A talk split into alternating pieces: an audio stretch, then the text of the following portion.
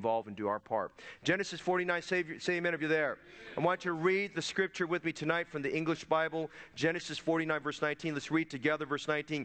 Gad, a troop shall overcome him, but he shall overcome at the last. Wow. Gad shall be overcome by a troop, but he shall overcome at the last. I want to preach a message tonight entitled, He Shall Overcome.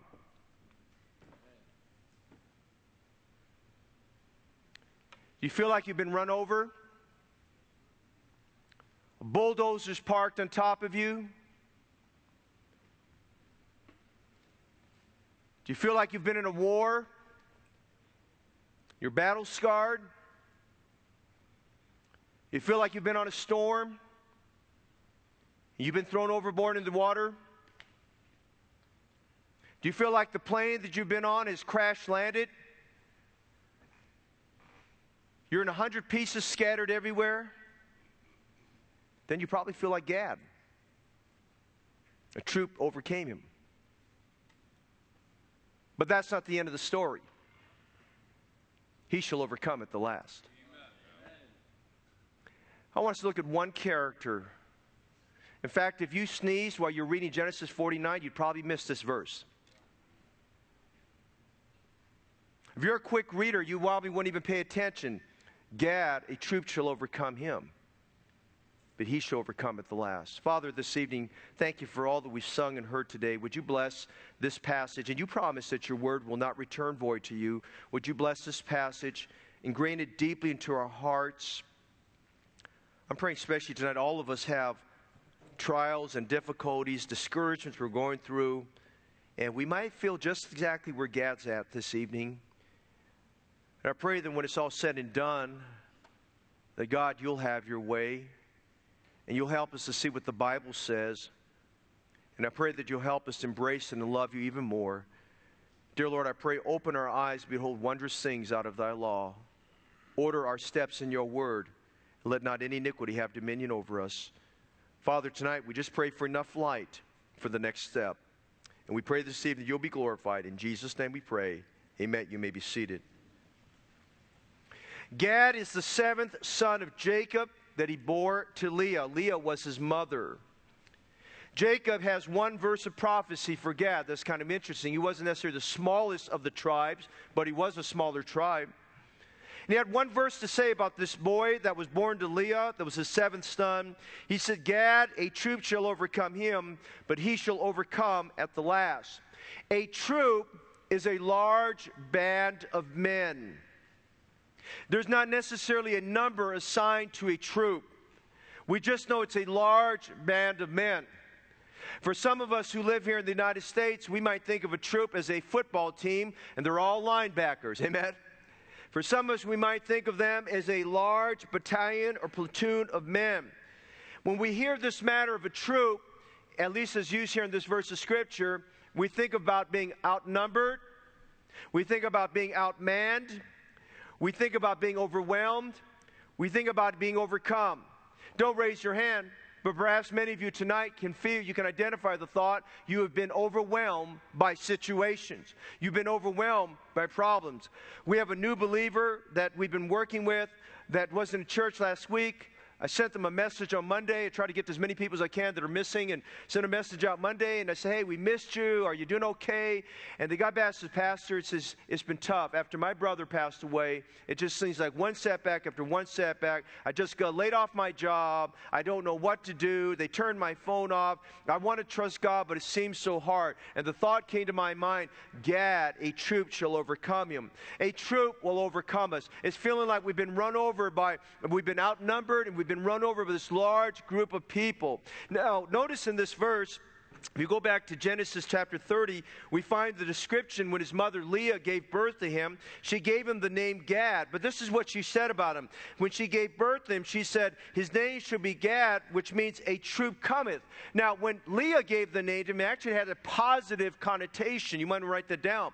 It had a positive connotation to it. When she said a troop cometh, she literally meant this that this son represents good fortune. Now, when Leah gave birth to him, she thought of Gad as somebody that that there be blessing and there be the showers of God upon this boy's life. But Jacob, who is leaning upon his staff, he's, he's basically exerting the last of his energy, giving prophecies about his 12 sons, looks at Gad, and he describes Gad not as a troop that cometh, but he describes him as one who's overcome by a troop. Gad is a powerful picture of someone who had immense difficulties and problems in life, but in the end, he overcomes all of that. In 1962, a couple by the name of Victor and Mildred Goertzel did a study of 413 famous and exceptionally gifted people. 413 of them. They spent many months and a couple years studying these 413 people from birth to death. They studied these people to determine what was it about these people that made them exceptional. And they discovered that 382 out of the 413 overcame the obstacles and difficulties in their lives. People like, like, uh, like Helen Keller, who, uh, who was born blind, and uh, people like that, and uh, people that were born dyslexic who wound up overcoming their difficulties. They studied these people and were amazed to find out that the majority of these people, they were people that were like Gad, a troop that had overcome them, but in the end, they overcame. George Washington, our first president of the United States, said this The greater the conflict, the greater the triumph. The greater the conflict, the greater the triumph. I want us to see tonight how he shall overcome. Notice, first of all, this evening, if you have your outline, I want you to consider with me Gad and his conflicts. Gad and his conflicts. We want to look at Gad and his conflicts. When we look at Gad, the Bible says, A troop shall overcome him. That's not a very encouraging thought from a father to a son. That's not a very encouraging prophecy for a father to give about a son, about the tribe of one tribe of Israel. A troop shall overcome him. He's talking about the fact life will have its victories, but life will also have its losses. Losses are hard, losses are humiliating.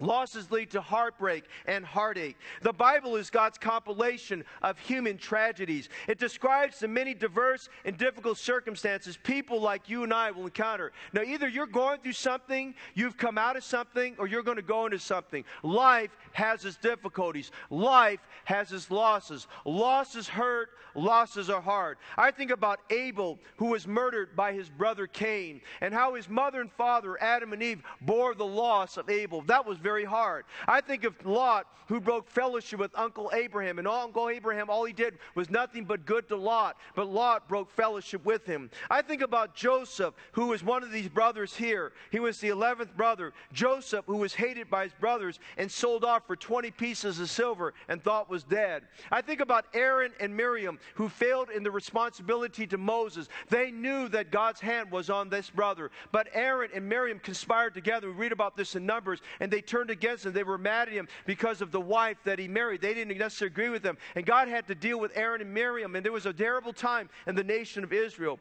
I think about Joshua, who had a decisive victory over Jericho and was used of God to, to part the waters of Jordan so that all the tribes of Israel could cross over the river Jordan to demonstrate that God's power was on their life to possess that, that promised land. They had this great decisive victory over Jericho. And yet they looked at Ai and they thought we can handle Ai with two or three 3,000 men. And yet they turned tail, they ran from the men of Ai, and 30 of their men were slain in battle. I think about Elijah who ran from Jezebel. Here's Elijah that went up there on the Mount Carmel, and he took on him all several hundred of the prophets of Baal and the prophets who sat at her table. And he took them on and defeated them and was decisive against them, one man against several hundred. And yet he ran down the hill and outdistanced, he actually outran the chariot of, of, of Ahab and got back down there to the city of Jezreel. Israel. And Jezebel, who was not there, all she could think of was all the loss of those men. And she said, God help you because I'm going to take your head off today. And, and,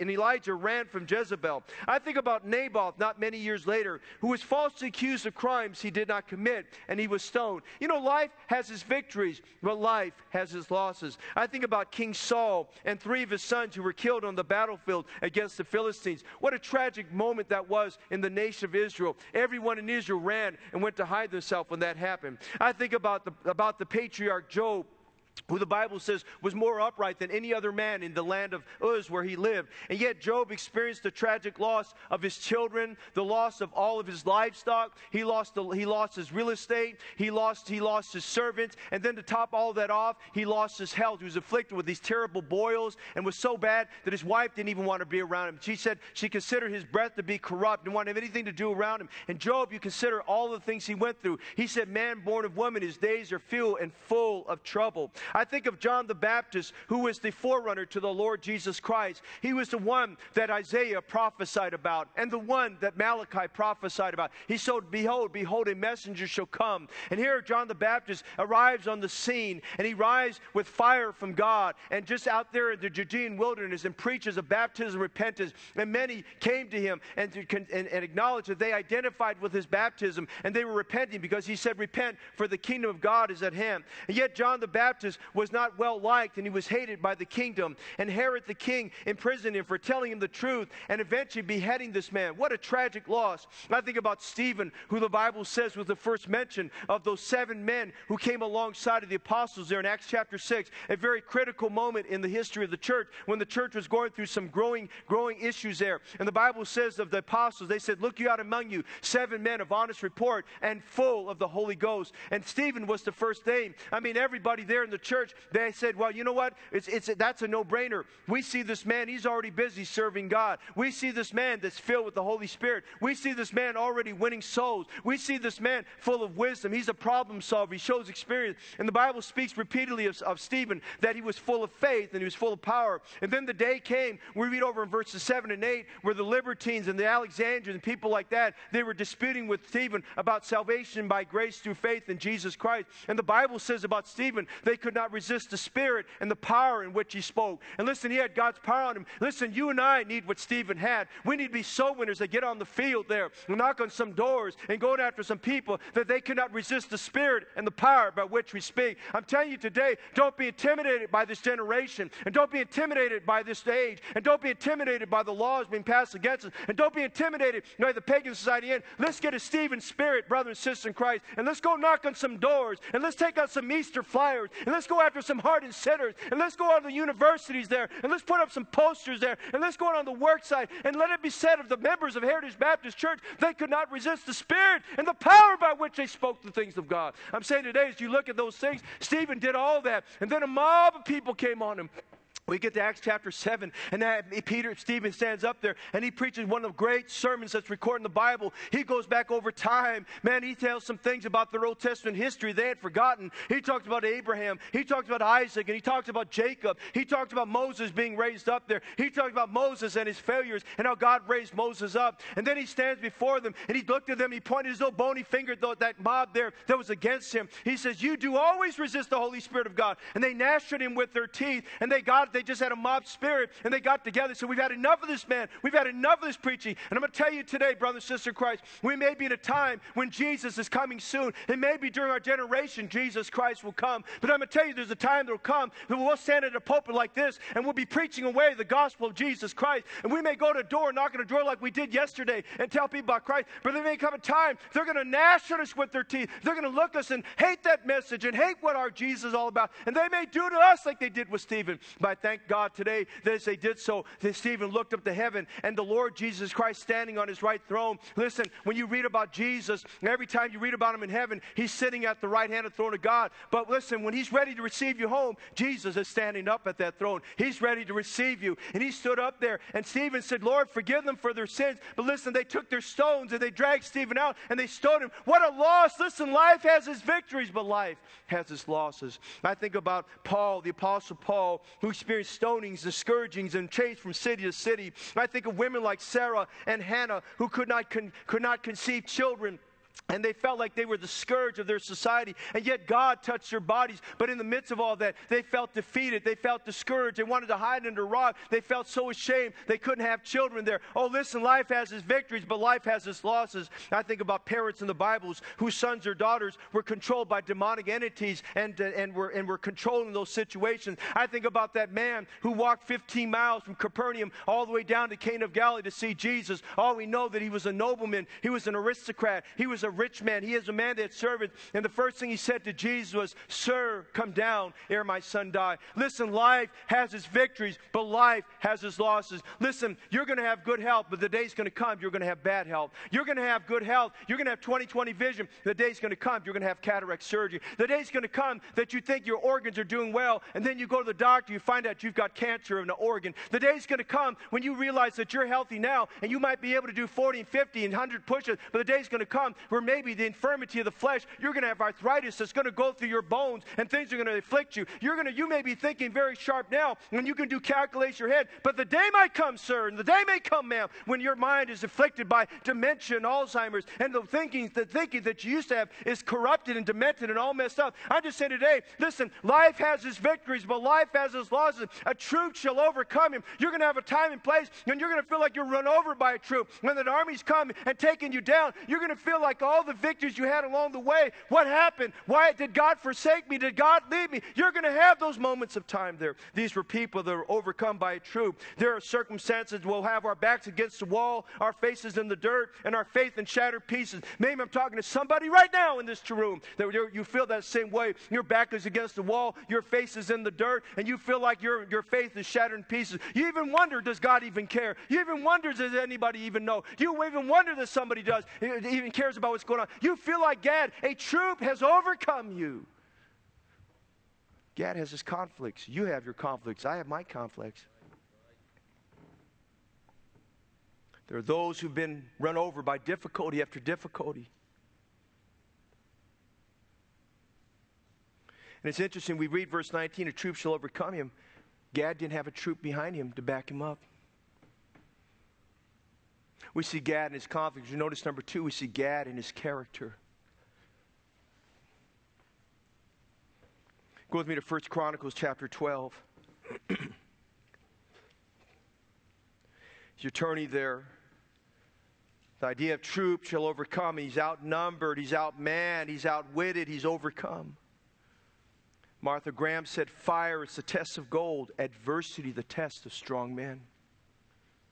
Fire is the test of gold, adversity is the test of strong men. I want you to notice in 1 Chronicles chapter 12, we see some interesting things about the Gadites. The Gadites are the descendants of Gad. And we read here in 1 Chronicles 12, verse 5, and of the Gadites, they separated themselves unto David, unto the whole, to the wilderness, men of might, men of war fit for the battle, that could handle shield and buckler, whose faces were like the faces of lions, and, uh, and were as swift as the roes upon the mountains. And notice he lists the names of these men. There's 11 names, 11 descendants of Gad that are mentioned here. Ezer the first, Obadiah the second, Eliab the third, Mishmannah the fourth, Jeremiah the fifth. By the way, they all had good Bible names. Attai the sixth, Eliel the seventh, Johanan the eighth, Elzabad the, the ninth, Jeremiah the tenth, Machbanai the Machbanai the, the eleventh. These were the sons of Gad, captains of the host. One of the least was over a hundred, and the greatest over a thousand. These are they that went over Jordan in the first month when it had overflowed all his banks, and they put to flight all them of the valleys, both toward the east and towards the west. Now these descendants, probably along the way, knowing Gad, knowing how men were, dealt dealt with their sons in those days. Most likely, Gad sat down with his sons and he told his sons about his father Jacob. He told them about the exploits of his brothers. And he told them about the prophecy that his father gave him. He probably sat down and had a fireside chat with his sons. He says, Sons, I want you to know your grandfather said, made this prophecy of me. He said, a, a troop shall overcome him. And he doesn't tell them about all their problems, but something about, about difficulty and adversity and obstacles, something about that emboldened him to tell his sons to be strong. And you'll notice here we see some characteristics of Gadites. Now I'm going to tell you this evening, we need some of these characteristics characteristics I'm going to go over with you tonight. We need these characteristics if we're going to be people that will overcome at the last. We need some of these characteristics that will help us to have resolve in our soul and strength in our feet and power in our heart to go on. Notice, first of all, the faith of a Gadite. Notice the Bible says in here in verse verse uh, verse 8, it says, And of the Gadites they separated themselves unto David, unto the whole, to the wilderness. Now I like that. I want to notice the faith of the Gadites. They separated themselves to David in the wilderness. You know what that tells me tonight the Gadites identified with David where he was at. Hey, here's some shouting ground for you right now tonight. You can identify with Jesus Christ and be an overcomer this evening. Amen? I mean, we look at this tonight, and these men, they went out to the wilderness. They got out of their comfort zone. They had to go find David while David was running from Saul. They went out where David was at. They met with David. David didn't go out to meet them, they went out and met David. I'm going to tell you tonight if we're going to be a Gadite that's going to overcome at the last, we've got to go meet Jesus where Jesus is at.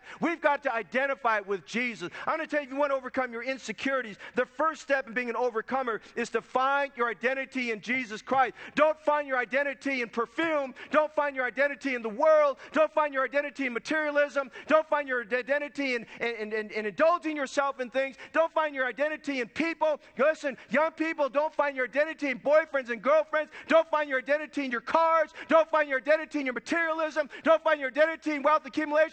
Hey, tonight, find your identity in God's Son, Jesus Christ. The Bible says they went to David to the hold in the wilderness. They said, Listen, we've got to go find the captain. We've got to find the one who can protect us. We've got to find the one who will give us strength. We've got to find the one who will give us the strategy. We've got to have, find the one who's got the wisdom beyond wisdom. We've got to find the one who will give us power. I'm saying tonight, it's so easy to find your identity in somebody else. But tonight, what would help us, if we're going to be an overcomer, we've got to find our identity in God's Son, Jesus Christ. They went to him there in the wilderness. And then notice, if, if you would, not only did they meet him there, but they abode there with David in the wilderness. They stayed with him. They fellowshiped with him. You know, they accepted the hardships that were associated with David. They accepted being in the wilderness. Listen, everybody's idea of Christianity these days is a comfortable Christianity. They want a Christianity that doesn't cost them anything. They want a Christianity that's only one service a week. They want a Christianity that doesn't ask them to give. They want a Christianity that doesn't, doesn't compel them to have faith. They want a Christianity that doesn't have trials. They want a Christianity without no risk. Well, listen, there's no such thing because you read your Bible, you're going to have to take up your cross and follow Him. You want to find that kind of Christianity, you're not going to find it in the Bible. Come follow me, he said. Listen, we find the faith of the Gadites. They, they, that attitude they had, they had no problem identifying with David. And by the way, when they went to David, David wasn't even king yet. They had faith that that was the king. Do you have faith Jesus can help you? Do you have the faith? Do you have faith to believe that the same Jesus saved you from your sins? That Jesus can help you in your trial? Do you have faith to believe when you get on your knees in prayer that God's going to lift that burden? Do you have faith to believe that Jesus Christ is greater than all, that He's able to do exceeding abundantly above all that we ask or think? I'm saying to you tonight, as we look at the Gadites, we see the faith of the Gadites. We notice, secondly, we see the fearlessness of the Gadites. The Bible says they were men of might and men of war, fit for the battle. You know what that means? They fought some battles along the way. They experienced being overcome by some truth, but listen, at the end, they overcame. And you see these men, they were fit for the battle. They were men of war, men of might. Hey, listen, we are soldiers of Jesus Christ. Be strong in the grace of our Lord Jesus Christ. We're called to be soldiers of the Lord. Listen, the moment you got saved, you got enlisted in the army of our Savior. And thank God tonight, He gives us the whole armor of God, that our loins can be girt with truth, and the breastplate of righteousness be upon us, and our heads equipped with the, with the helmet of salvation, and our feet shod with the gospel of peace, and our left hand the shield of faith, and the sword of the Spirit in our right, and each piece bound with prayer and supplication in the Spirit. We are soldiers of the Lord. These men were fearless. Notice some things as we noticed First Chronicles chapter 12. They were trained in what they did. You just can't jump into battle and think you're going to win that battle by yourself. You've got to be trained. You've got to be exercised. You've got to have the right armor. You got to you have to expect that every day you don that armor and every day you go out, you're going to engage in conflict. I don't want to I don't want to bust your balloon, but tomorrow we're going to face some conflicts. Tomorrow you're going to have a coworker who's going to get mad at you. Tomorrow you're going to get a letter in the mail that's going to be a bomb. You're going to get some kind of situation that's going to be a conflict that you'll think is a setback there. I'm just saying today, these were men that were fearless. They just decided they were men of war, men of war fit for the battle. David took look one look at them. He went through a resume reading. He asked them certain questions. These men had proved their competency. They proved their character. They proved that they fit exactly as one of David's mighty men. These were men fit for the battle. They were fearless. But notice, men Gadites also have finesse. The Bible says something very interesting. You notice here in verse 8, it says they could handle shield and buckler. Now, buckler in this, in this, in this case means a spear. They could handle the weapons of defense and the weapons of offense. They could handle shield and spear. These men had finesse. Oh, listen, if you're going to win the battle, you've, you've got to know how to use your sword, amen? You've got to know how to use your sword. You got to know how to put up the shield of faith so when the fiery darts of the evil one come at you, you can put that shield of faith and your faith can absorb it and your faith can deflect it. Listen, we're all strong as long as we don't have a trial. We're all strong as long as we got our friends around us. Then when it's your trial, you feel like, oh man, this is tough. This is tough. These men had finesse. They could handle shield and buckler. I want to tell you, we need believers today, some Gadites who know how to pray. We need some Gadites today who know how to handle the Word of God. We need some Gadites today that know how to put on the whole armor of God every day and put it on and put it on and think about, am my loins girt with truth? Have I tightened? Have I put the belt of truth on? Is my have I have the armor of righteousness around my life? And listen this morning, what this evening, what our society needs more than anything else, they don't need a bunch of balloons and they don't need a bunch of concerts. What our society needs is a bunch of real Christians who put on the whole armor of God and march forward for Jesus Christ and are onward Christian soldiers for him tonight. Listen, we see the Gadites are are men that have faith, and Gadites are men that are fearless, and Gadites are men that have are finesse. But notice Gadites are men that have focus. Would you notice here in verse 8, they had faces like a lion? Have you ever looked in the face of a lion? First, their breath isn't too good, amen? You know? You look at the face of a lion, they don't smile. Now, I'm not telling you to be mean, okay? I'm not telling you to be mean, I'm not telling you to be ornery. I'm, t- not telling you not to have a smile, but here's, here's the idea I want you to look at here. Lions study their prey. They're very serious about what they do. They don't take their eyes off. Hey, listen, you know, every time God had to get a hold of Jeremiah or Isaiah or a prophet like that, you know what he'd tell them? Because they thought, Lord, you want me to bring that message? You want me to go to those people? You know what God always told them to do? Set your face like a flint. Face of a lion. A face of a lion is focus. Focus on the objective. Focus on Jesus. Focus on winning. Focus if you got knocked down, you're going to get right back up. Focus, they had faces like a lion. He looked in their face. He said, These are men that I need. There's no fear in their eyes. These are men that have determination. They mean business. But notice, these men only had focus, these men were fast. Notice what he says in the latter part of verse 8. He says, They were swift as the roes upon the mountains. I like that. You know, mountains are not easy places to go for recreation, let alone for battle. And mountains have descents, mountains have ascents.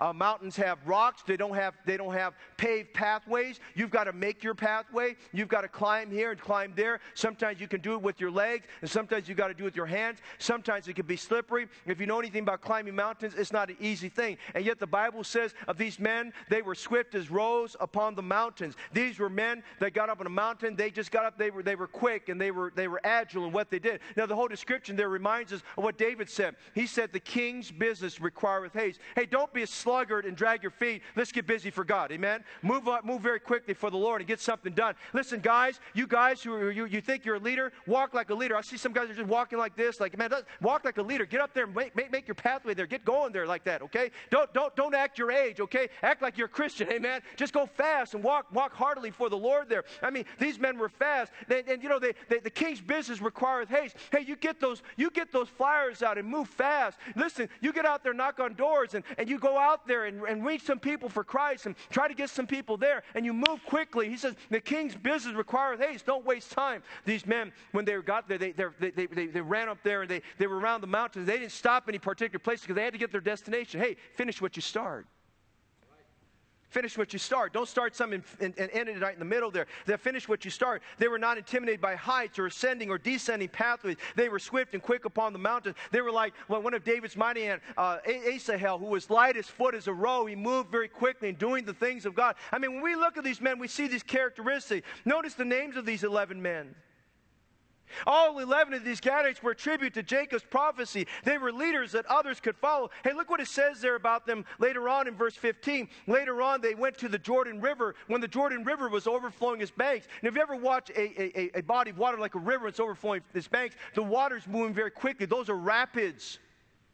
And if you know anything about rapids, you realize if you're not very careful, the rapids can catch you up or you get caught by an undercurrent. And if you don't know how to swim against an undercurrent, you're in bad trouble, amen? And you get caught up in something like that, it starts moving quickly, you feel like you're going to be pushed off balance there. It doesn't take a lot of speed from a rapid to push you over. Yet the Bible says at a time when they, the, the Jordan was overflowing its bank in the first month, this is time of harvest, that they went over Jordan. Listen, God did not part the waters for these Gadites. They had to cross their way over. They had to get neck high in water water, in some cases over their heads in water. Hey, these Gadites were not afraid to get their heads over water or neck height in water. They were not afraid of the rapids that probably made some of them lose their balance and get knocked over along the way. But the Bible says here in verse 15, they went over, they went there when it overflowed the banks, and they put to flight all the valleys. Listen, it took a lot of effort and a lot of exertion to cross that Jordan River. And by the time they get over, they went there and attacked the enemy. And the Bible says here in verse 15, when they attacked the enemy, they put to flight all of them of the valleys, both towards the east and towards the west. Nothing deterred these men. They were quick about what they did. They were determined in what they did. They had resolve in what they wanted to do. They had faith in what they wanted to do. Hey, no wonder Jacob could prophesy, a troop shall overcome him, but he shall overcome at the last.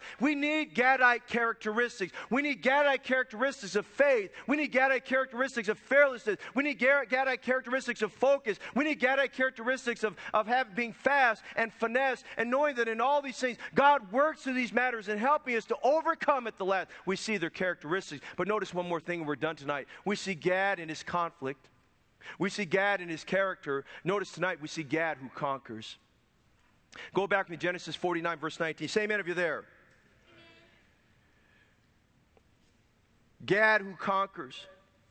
A troop shall overcome him, but he shall overcome a troop at the last. The troop is coming at him. He will be overcome. But he gets himself back up and he overcomes at the last. What he's picturing there is someone who fights to the end, someone who triumphs in adversity. He pictures someone who's knocked down but not knocked out. He pictures someone who's beaten but he's not, but he will not bow. He pictures someone who's in the fire but yet he rises victorious. He pictures someone who's overthrown by a legion but overcomes by the Lord. Turn with me in your Bibles to 2 Corinthians 4. Notice verses 8 and 9. Paul can identify with that. Paul can identify the spirit of overcoming a troop at the last. Look at 2 Corinthians 4, verses 8 and 9. 2 Corinthians 4, verses 8 and 9. Paul said this We are troubled on every side, yet not distressed. We are perplexed, but not in despair. Notice verse 9. He's, he's describing this. He's saying, Listen, we're every, all around us, we've got trouble, but we're not distressed. We are perplexed, but not in despair. Then he says, persecuted, but not forsaken. Now, in the actual original language, you know what it literally says? He's using athletic terms. He says, we're like a wrestler, we're pressed with our shoulders on the mat, but we're not pinned. We're pressed, but not pinned. And then he says here in verse 9, cast down, but not destroyed. Now he goes from a wrestling terminology, he's using boxing terminology. He says, We're pressed, but we're not pinned. They're not going to make us tap out. He says, We're knocked down, but we're not knocked out. He says a troop shall overcome him, but he shall overcome a, troop at the last. He's telling us about how Gad is a conqueror, Gad who overthrows, Gad who's a winner at the end. Tonight I think about David, and David who was outnumbered and overwhelmed by king's troops. We read over there about David, how he ran from, from Saul. We read, I guess, from chapter 19 or 20 there of First Kings until we get to about chapter, chapter to the end of that chapter. And David's running, running, running from Saul. But there came a time when David realized, you know what, I don't need to be running from him. God is on my side and God is with me. And maybe God, even in his thoughts, well, David was in the cave of Adullam and David had some solemn time with God in the cave of Adullam. Then maybe he thought about Gad there and maybe he thought about this ancestor of his, this forefather. A troop shall overcome him, but he shall overcome a troop in the last. And he thought about that. And David went on to write Psalms 18, if you'll turn there. In Psalms 18, if you'll turn there, please. We go down to verse 27. It's a victorious psalm. It's a wonderful psalm. It's a psalm of David, how David talks about how he overcame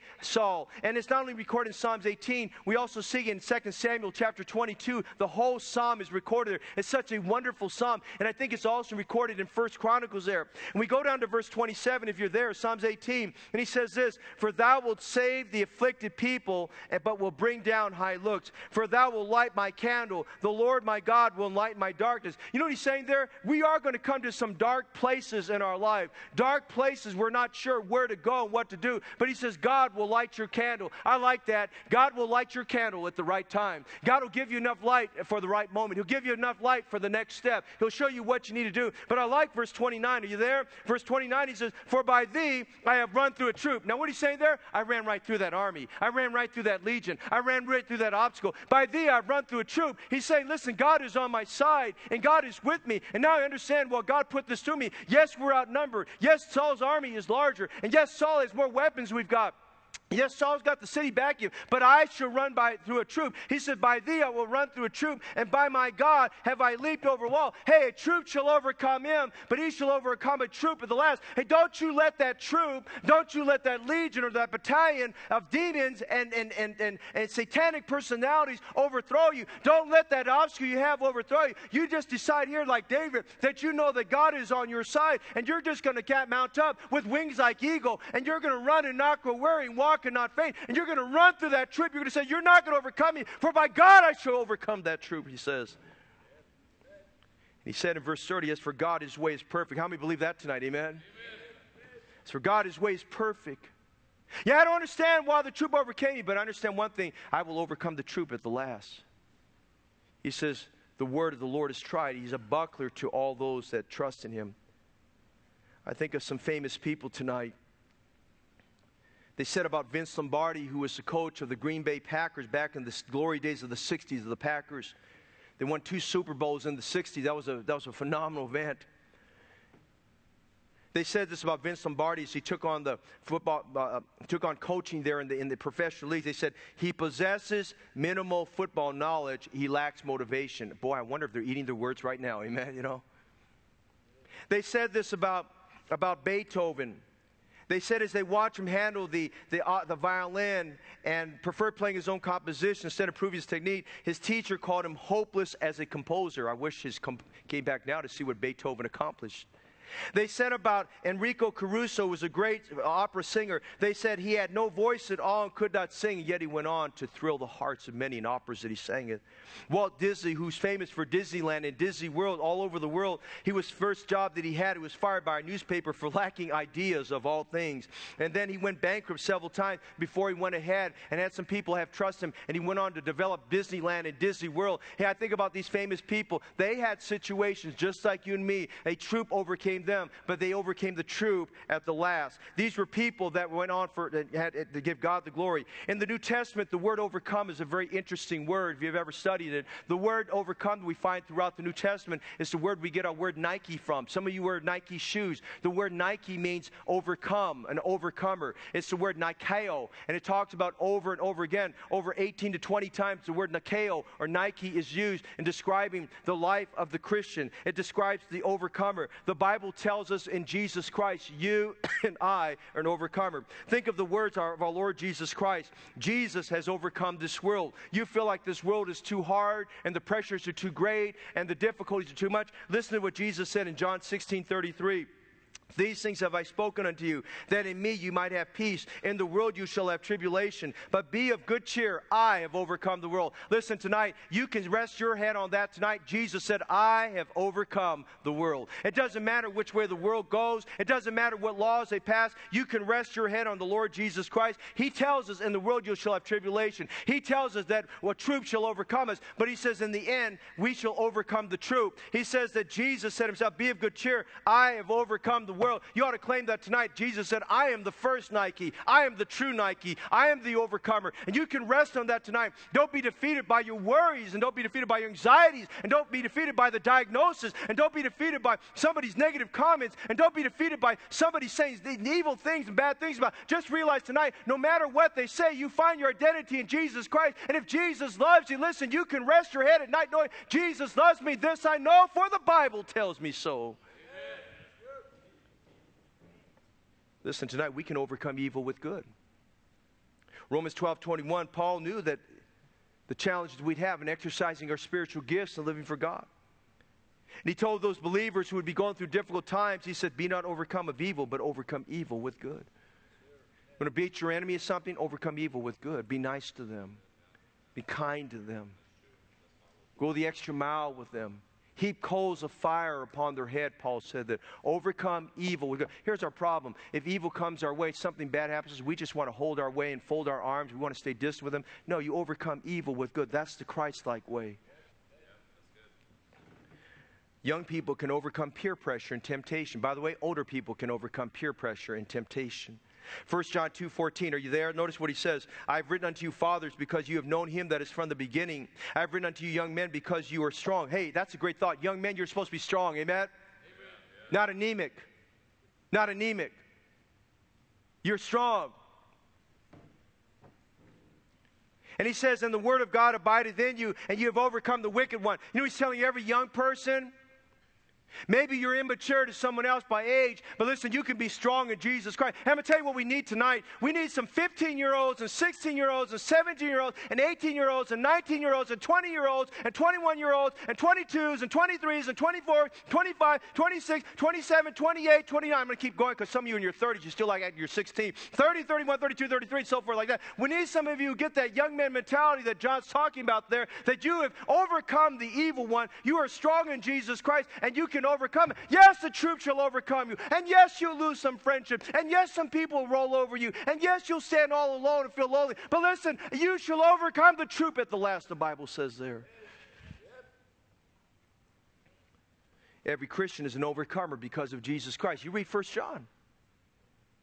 John, John, God gave us First John because those believers of the church at Ephesus, many years had gone by and false teachers had gone in and they were advocating that Jesus Christ could not be God because they believed anything associated with the flesh was evil. And they said if he had flesh, he was evil. No, he wasn't. He was the Son of God. Listen, he had no sin in him.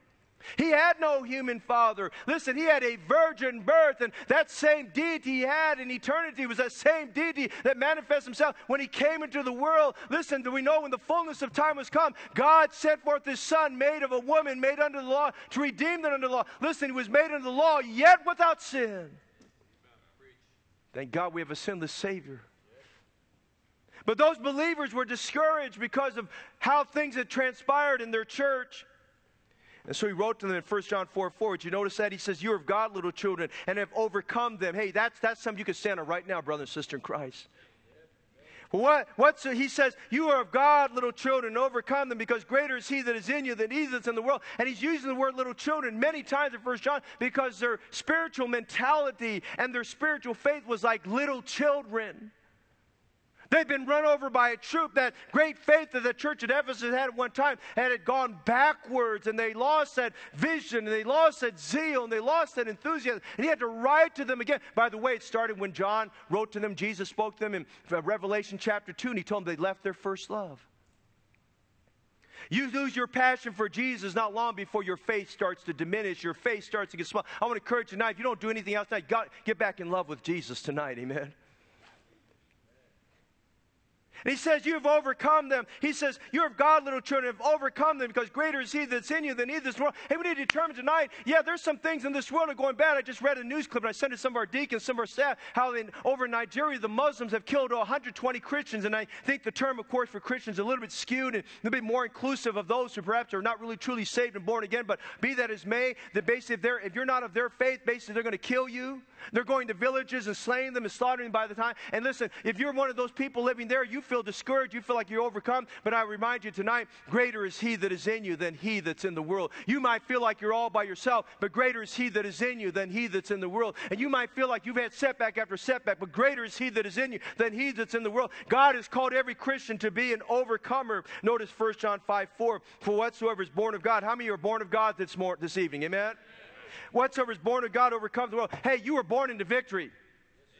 You were born a Nike. Praise God. Amen. Whatsoever is born of God overcometh the world. You were born. You weren't born in defeat, and you weren't born as a loser. You were born into God. Listen, if you were born physically as a loser, that's just what it is. But thank God, when you got born again, you were born a victor in Jesus Christ. For whatsoever is born of God overcometh the world, and this is the victor that overcometh the world, even our faith. Hey, why would you want to be like the world when you got when you could overcome the world? Why do you want to conform to the world when friendship with the world is enmity with God? When the Bible says you have overcome the world even by your faith. Hey, tonight, let's stretch our faith and let's put some risk to our faith and let's take a stand for Christ. Easter's coming. We get to exalt the Lord, the, the, the resurrection of our Lord Jesus Christ and his glorious death on the cross, and we can lift up Jesus high. And listen, some people will oppose us and some people will be against us, but you have overcome them because greater is he that's in you than he that's in the world. God's churches can overcome. We'll go to Revelations 2 and 3. You might want to turn your, put your finger there for just a minute.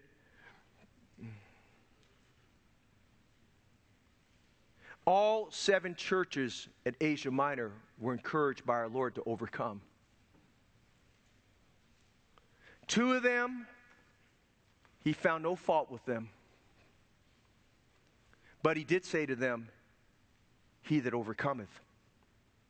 Five of them, he found some faults, characteristics. And when you read through Revelation 2 and 3, as you read about these different churches, it should not make us critical. It should not make us put our church and compare it and say, well, that must be our church. It must make us say, you know what, Jesus is, is merciful and Jesus is loving, and he gives a word of admonition. He says, we can overcome. And I'm going to say tonight, every church will experience these different dynamics. Would you listen tonight? We, we, we will experience the, diff, the, the dynamic of a, of a diminishing love for Christ. We will face the dynamic of persecution and hatred by the world. We will face the dynamic of false doctrine that finds its way in the church no matter how hard we try. And we try to, we try to squelch that false doctrine. Paul talked about that to the church at Ephesus. He said, listen, he said, he said, when I leave, he says, grievous wolves shall come in and will try to seize the flock and make disciples of themselves. He says, he says, you know, church will experience false doctrine. Churches will experience covetousness like some of the churches did. Uh, churches will experience false teachers in their midst. Ch- churches will, expre- will, will, will, experience threats to their purity and holiness. Uh, tr- churches will experience situations where things that are dying. The church of Sardis had things that are dying. Jesus told them to repent. He says you, that, that, that, he says that, that he said that, that, they have things that were dying. He said the strength of the things that remain. I mean, there are things that are dying. The things that need to be re- that need to be rekindled there. Uh, ch- churches face trials. Churches face open doors and closed doors. Churches will experience like the church at Laodicea, which is the age we're in. Churches will face times of apathy and indifference. Churches will face times of lukewarmness and lack of zeal. They're not hot or cold because they're rich and increased with goods and have need of nothing. I mean, we face all these type of things. And Churches that face that are, are, it's not the corporate body per se, it's the individuals who make up the church who experience these type of things. And if we just let those things take control of us and we let those things prevail and we just come to church with a with a, a so-so attitude and we just expect to be entertained and expect something something that, that, that we're wondering, well, I wonder, I wonder if the pastor is going to do some cartwheels and I wonder what he's going to do different. I wonder if he's going to pour water out of the jug next week, you know? I wonder if he's going to do things like that there. And we, we're kind of expecting to be entertained. But I'm going to tell you tonight, we don't need a church filled with entertainment and we don't need a church filled with hype. We need a church filled with people that are holy before God and desire God more than anything else. Listen, what we need is that you and I get our hearts ready to come to church Sunday morning, Sunday night, and Wednesday night, and we get our hearts ready to hear the engrafted word which is able to save souls. And we get ourselves prepared to say, God, there might be a sinner here tonight who needs to get saved. There's somebody here tonight who's got a husband going to hell or a wife going to hell, and they need Jesus Christ as Savior. And it might be tonight that God, you're going to do something great in that church. Churches can overcome. Jesus said repeatedly, you're going to have these challenges, but he that overcometh, don't be in the, don't buy into the idea that things have to die or that we have to give up a fight. We can and we will overcome according to the Lord. A troop shall overcome him, but he shall overcome at the last. I think about David, and I think about famous people, and I think about I think about the churches at, in, in Asia Minor, and I think I think about the Christian life. But I, can I tell you, as we close tonight, can I tell you about the greatest overcomer? I tell you tonight about the greatest overcomer. His name is Jesus Christ. At Calvary, a troop overcame our Savior. At Calvary, the creator of the universe, the blessed and only potentate, the King of kings and the Lord of lords, was taken by the hands of sinful men a kangaroo court unjustly tried him, found him guilty of sins and crimes he did not commit. They called him a liar. There, even their magistrate said, What is truth? And he was looking right at the truth.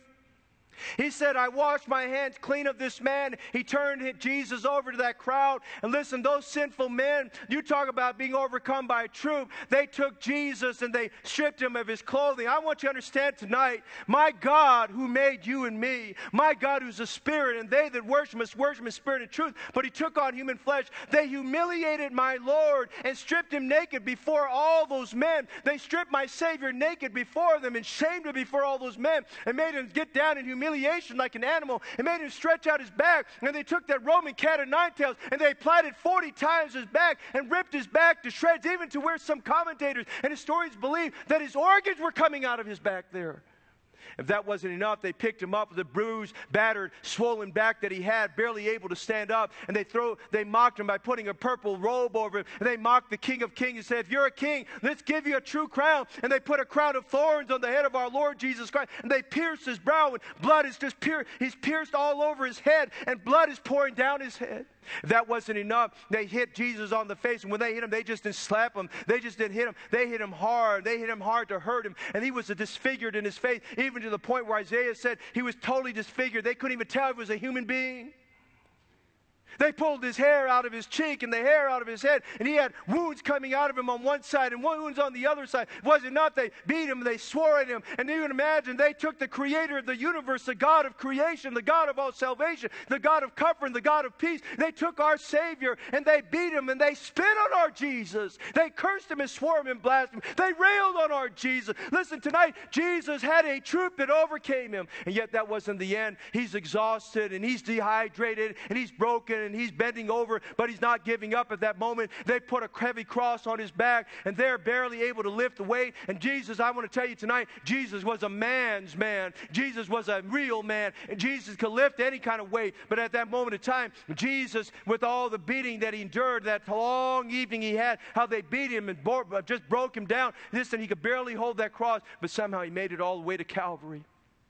He made it there to Golgotha, the hill of the skull, and there they stretch our Savior naked across that cross. They stretch his arms out, and listen, you could hear the thud of the nails as they pierced his hands, and you could hear the thud of the nails that pierced his other hand, and you could hear the thud of the nails as they put his feet together. They crushed those bones and went through the sinews of his flesh and the sinews of his muscles, and went through his feet and impaled him to that cross. And if you would, our Jesus was put to the cross. Listen, whatever you put on that cross as a little little pin there, remind yourself, our Savior was impaled to that cross cross. And there our Jesus hung. A troop had overcome him. Listen, he'd been overcome by a troop. And there he hung And between heaven and earth, there for several hours. And all by 12 noon, all of the earth turned black. Everything turned dark. And the, God the Father had to turn his back on God the Son. And he could not utter a word and all those things. And Jesus cried out for water. And he said, My, my God, my God, why hast thou forsaken me? I mean, he felt in his innermost soul like some of us feel when a troop has overcome us. My God, why hast thou forsaken me? If you think you felt forsaken, if you think you feel forsaken right now, can you imagine how Jesus felt at that moment of time? His face disfigured, his body broken, he's running out of breath, he's hurting inside, he's on the verge of a massive heart attack because he's there on that on that cross, and his lungs are filling with water, pneumonia, all these things happening to our Savior. A troop shall overcome him. Then, if things weren't bad, they, they declared him dead, and as they declared him dead, a, a soldier wanted to find out, and he took a spear, and with that spear, he pierced the side of our Lord Jesus Christ, and as he pierced the side of our Lord Jesus Christ, blood and water came out. And that centurion who stood by the side there, and during that whole time, he said, Truly, this is the Son of God. Can you imagine, if you would, a troop had overcome him? And here comes Nicodemus, and here comes Joseph of Arimathea, these two men who were scared to reveal what they really were like. At that moment of time, they were thinking in mind, boy, if there's ever time we better take a stand for Jesus, we better do it right now. If there's ever time we're going to identify with Jesus, we better do it right now. Hey, those men, those Gadites, they identified with David in the hold in the wilderness. That wasn't the most likely place.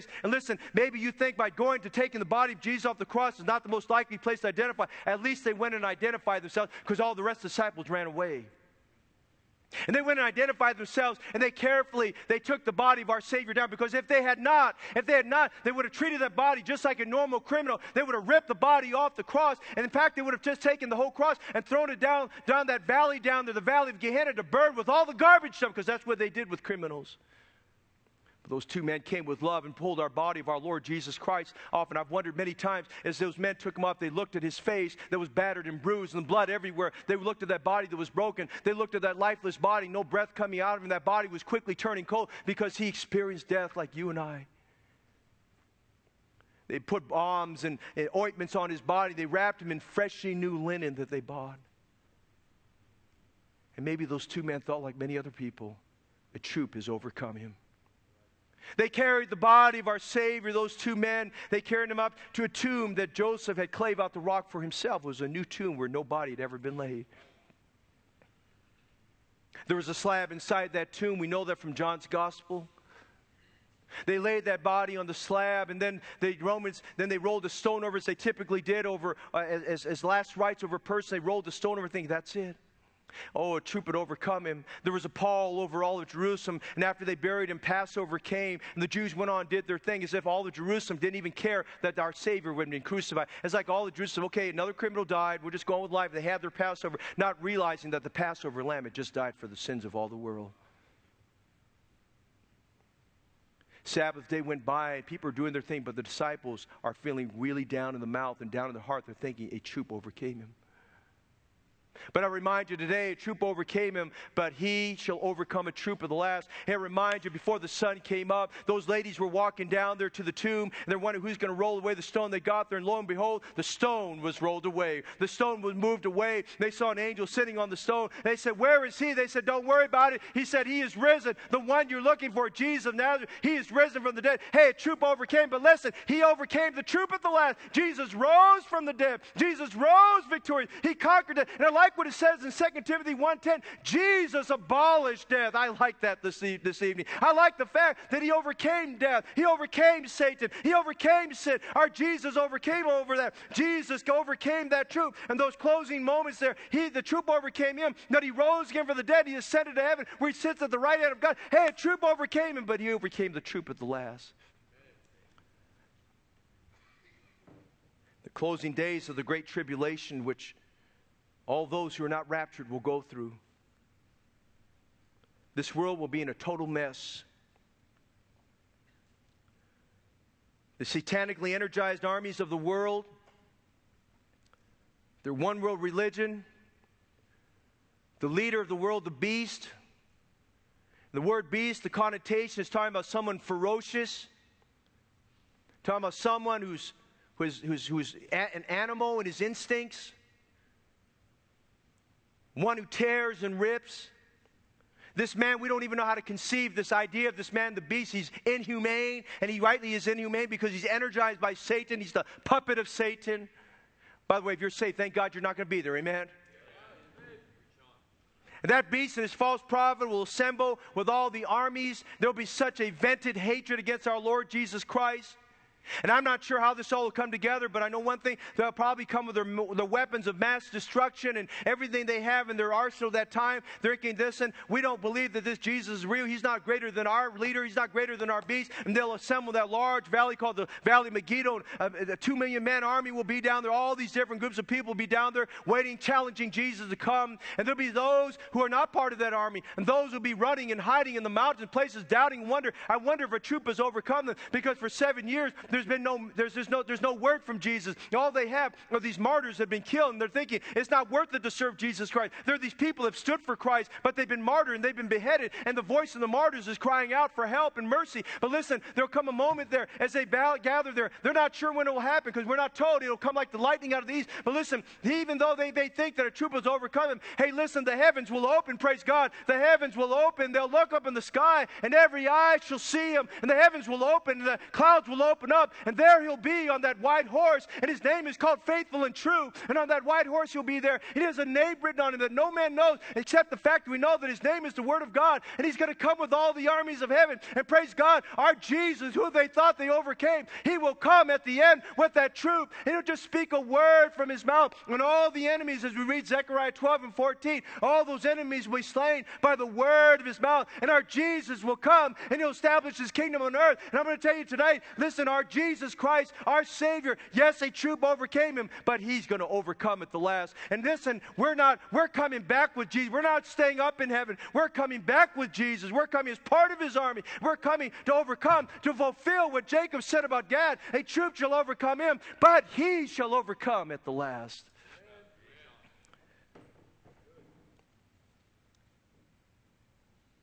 His eyes will be like a flame of fire, and his head are many crowns. Can you imagine that? I believe there'll be crowns on his head representing every kingdom on earth that he's conquered at that moment of time. He's clothed in a vesture dipped in blood. And John describes in Revelation 1 7, Behold, he cometh with clouds, every eye shall see him, and they also which pierce him, and all kindreds of the earth shall bewail because of him. Even so, amen. Yeah, troop overcame him at Calvary, but he shall overcome at the last. Christian friend, how's it going to all end for you and me? We will have those moments when truth will overcome us, but we will overcome at the last. For this is the victory that overcometh the world, even our faith.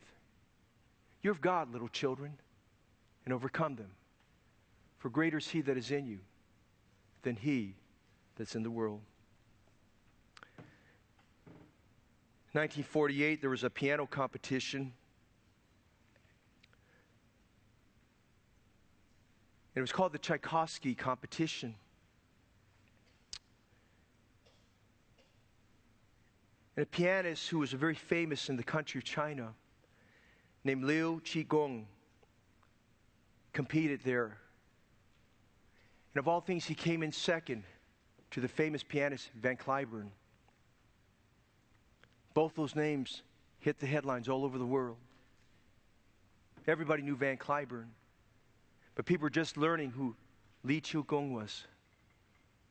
And Li Gong was very famous, and then as communism t- took its place in China, he became a victim of the Cultural Revolution. They took all the people that were very talented and artistic and educated, people like him. They put him in prison and tormented him for seven years. After seven years, he was released.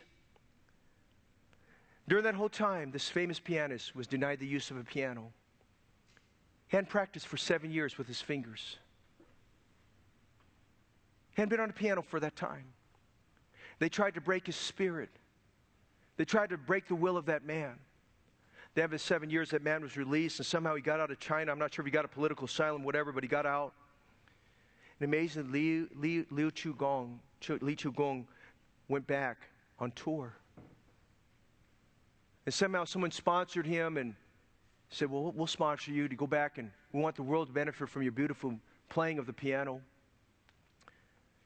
And immediately, some of the critics that were following him, they were astonished that as he started playing in public, that his musicianship, his piano playing, had not missed a beat. Remember, he hadn't touched a piano for seven years. And they were amazed. In fact, they were saying, Wow, sir, your piano playing sounds actually better than when you were in competition with Van Cliburn. They said, This can't be so. You, you didn't have access to piano for seven years, you were incarcerated.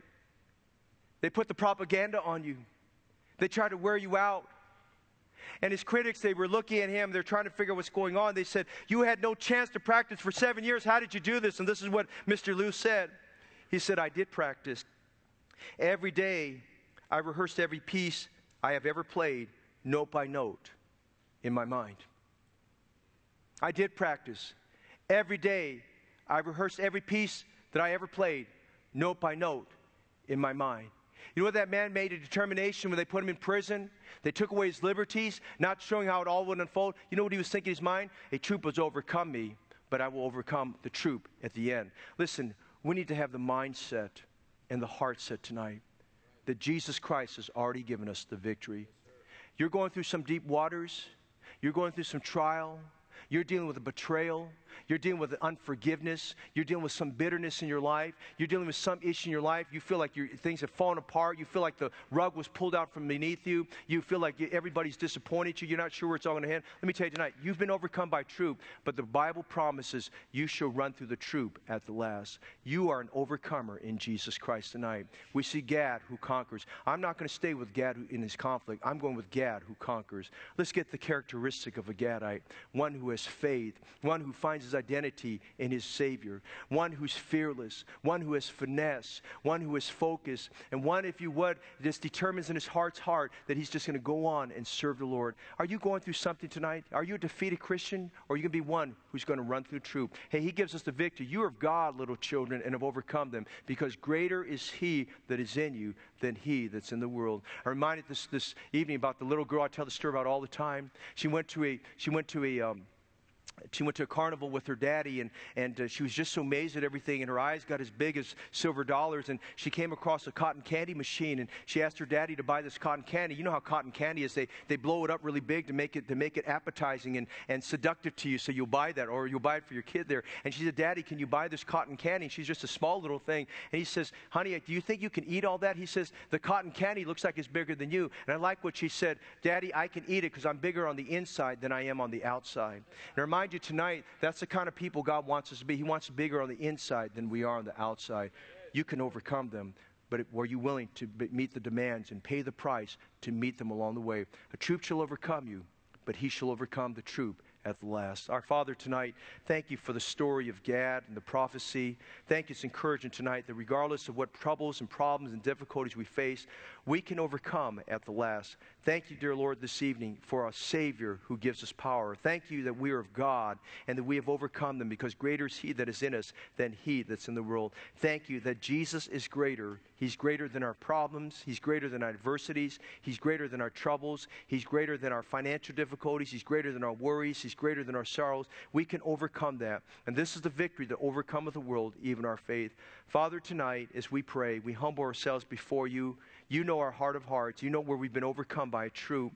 But Lord, I pray you help us to pick up our pieces. And like that man who every day for seven years rehearsed every note that he ever played, note by note, in his mind and prepared his heart because he knew one day he would get out. He just had faith that he would get out one day and would be back on the circuit. Father, help us to rehearse in our mind that you love us and that, Lord, you're merciful, and that, God, you have something great you want to accomplish in our lives. Help us to go out and be a Gadite tonight, to set our faces like a face of a lion, the Lord, to cross over the, the raging rivers of Jordan, and, Lord, to, to conquer the enemy on the valley at the east and the west. Father, would you help us? We feel so weak. We feel so helpless. We feel so, Lord, like this uh, impossible. Would you do the impossible through us for your glory? Father, would you give resolve tonight to the brothers and sisters here? Would you give courage and strength to us tonight to take a stand, to live for you, to overcome at the last? Because Jesus, our Savior, was one who was overcome by a troop, but he overcame at the last. Thank you, Jesus is coming again. And we can look to the coming of our Lord to give us resolve and encouragement that he gives us that enablement. Father, if someone here tonight is not truly born again, and saved. They're not truly certain and sure their sins have been forgiven. They're not truly certain that, Lord, they're going to heaven. I pray tonight they would trust in Christ to be their Savior and Lord. Would you bless tonight as we use invitation for us to have a holy time with you and for you to be glorified? We pray for this in Jesus' name. The pianist is going to play. If you feel like you need some time with the Lord, let's stand. You come find your place at the old fashioned altar. A troop shall overcome, but he shall overcome the troop at the last. You're facing trouble in your home, in your marriage, your children, your career, your job. Yeah, we all get overrun by a troop. There's never enough money at the end of the month. But he shall overcome the troop at the last. Having difficulties at home, your job, situations out of control. Nobody knows but you and God. He promises we are overcomers. You are of God, little children, and have overcome them. Greater is He that is in you than He's in the world. And then tonight, if you're not sure you're saved and going to heaven, we invite you tonight to call on the Lord Jesus Christ to be your personal Savior. Come tonight. Come tonight. Let's humble ourselves before a holy God. Jesus was run over by a troop at Calvary, but thank God he rose again from the dead. Thank God he's coming again. He'll establish his kingdom on earth, and we'll come with him as part of the armies of heaven.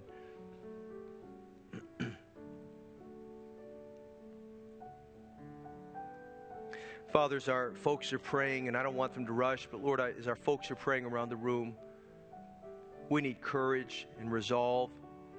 Father, we humble ourselves before you, realizing there's just a lot of inadequacies, too much pride, too much conceitedness that needs to be crucified. Lord, if we're going to get things done for you, we've got to come by the way of the cross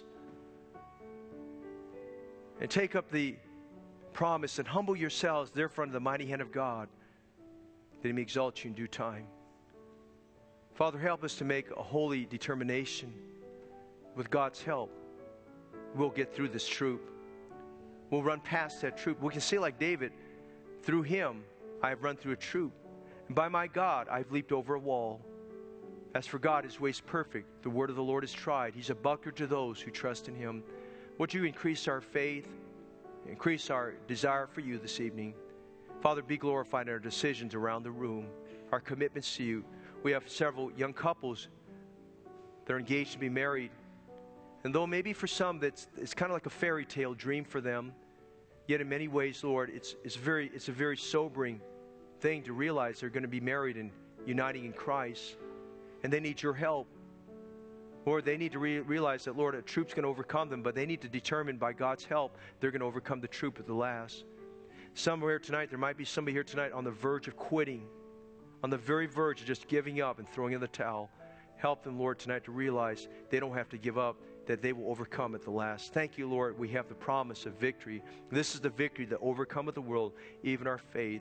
Father, help us tonight as your children to be steadfast, unmovable, always abounding in the work of the Lord. Dismiss us in a moment with your blessing. Thank you for the help of God in